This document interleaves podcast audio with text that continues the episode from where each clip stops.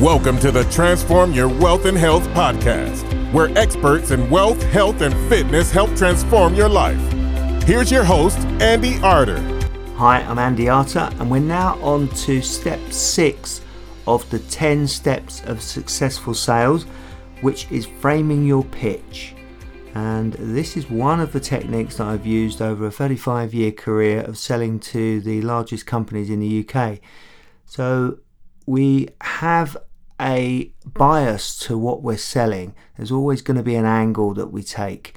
You need to be able to pitch your idea or sell your idea to people if you'd rather with your presentation in a certain manner. Depending on what your competition do, depending on what you're good at, you're going to want to push and promote certain ideas over others. So Oren Klaff in his book Pitch Anything tells us all about framing pitches. Now, he's an absolute excellent guy. It's a brilliant book. So, if you get a chance to get it, go and get it or listen to it on Audible as I did.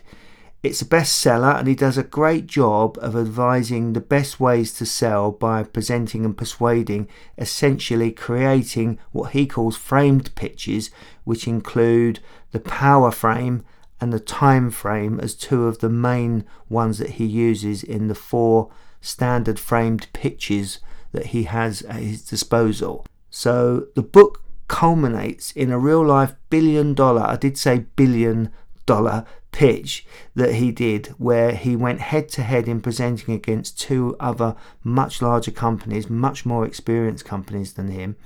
And he had a disadvantage as well that they had better track records doing this exact thing that he was trying to pitch for. So his speech or his pitch to the potential client started by creating a feeling that the larger companies would do a fine job but lack a personal touch. They wouldn't create the best ideas, they would just be interested in money and present the facts and figures. So he looks to use this and our pre programmed cognitive behavior to create a sense of responsibility within his clients. So he wants them to do the right thing and he calls upon them to do this. And he calls it his big idea pitch. And he frames this, his presentation, towards his strengths and away from his opposition strengths.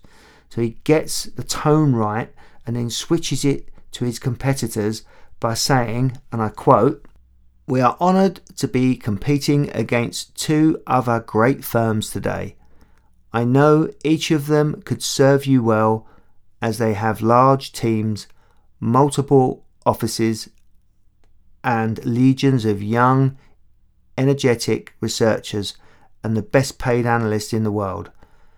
And when working a deal, these firms spare no expense to tackle the job. Now, that was his way of saying that his competition were big, bloated corporations with too many people and were young and inexperienced. And he, he basically touched upon their weaknesses by saying good things about them because he overemphasized. That was his framed pitch that he was actually saying that these people would do a job for them, would be excellent, but would have its issues, and he highlighted the issues. So he wanted them to think upon it's not the best man that should win or the best team, but the best idea. So that takes all of their stuff, all their good points that they're good at, out of the equation because he says we've got the best idea and he wanted his clients to have a responsibility.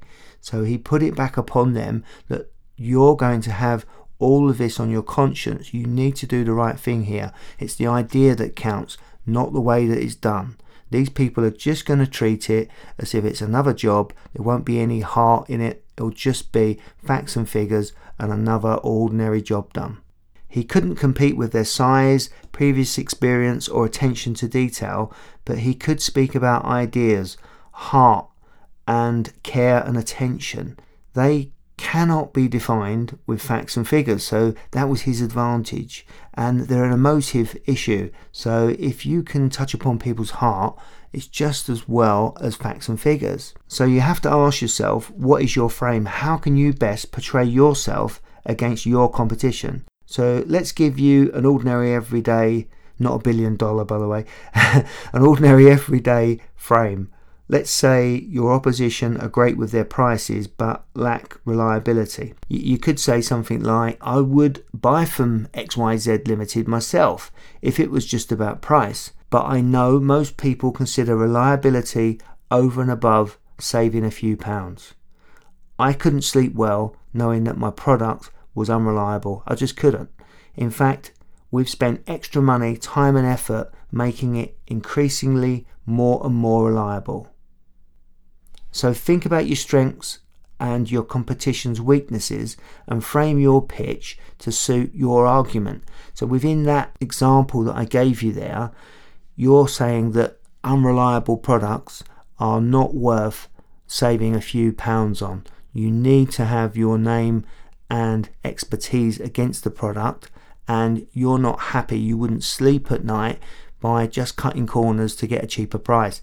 It's really good pitch, really good way of saying that your competition are selling a cheap, inferior product. It's how you do it in a sentence. The bit that really starts it off well is the fact that you say, if everything was just about price, then I'd buy from them myself. You're basically saying you wouldn't buy from them. It's another way of turning that around. You wouldn't buy from them because their product is just about price, nothing to do with quality and value. So I hope that gives you a little insight into framing your pitch. It's all about you and your products and the way that you want to sell. But think about it first. How can I pursue my excellence and try to promote my products up against my competition by saying what mine does against theirs by trickery on the words, really. You play on the words and it highlights your strengths and highlights their deficiencies. I hope you enjoyed that episode, and until next time, start transforming your wealth and health now.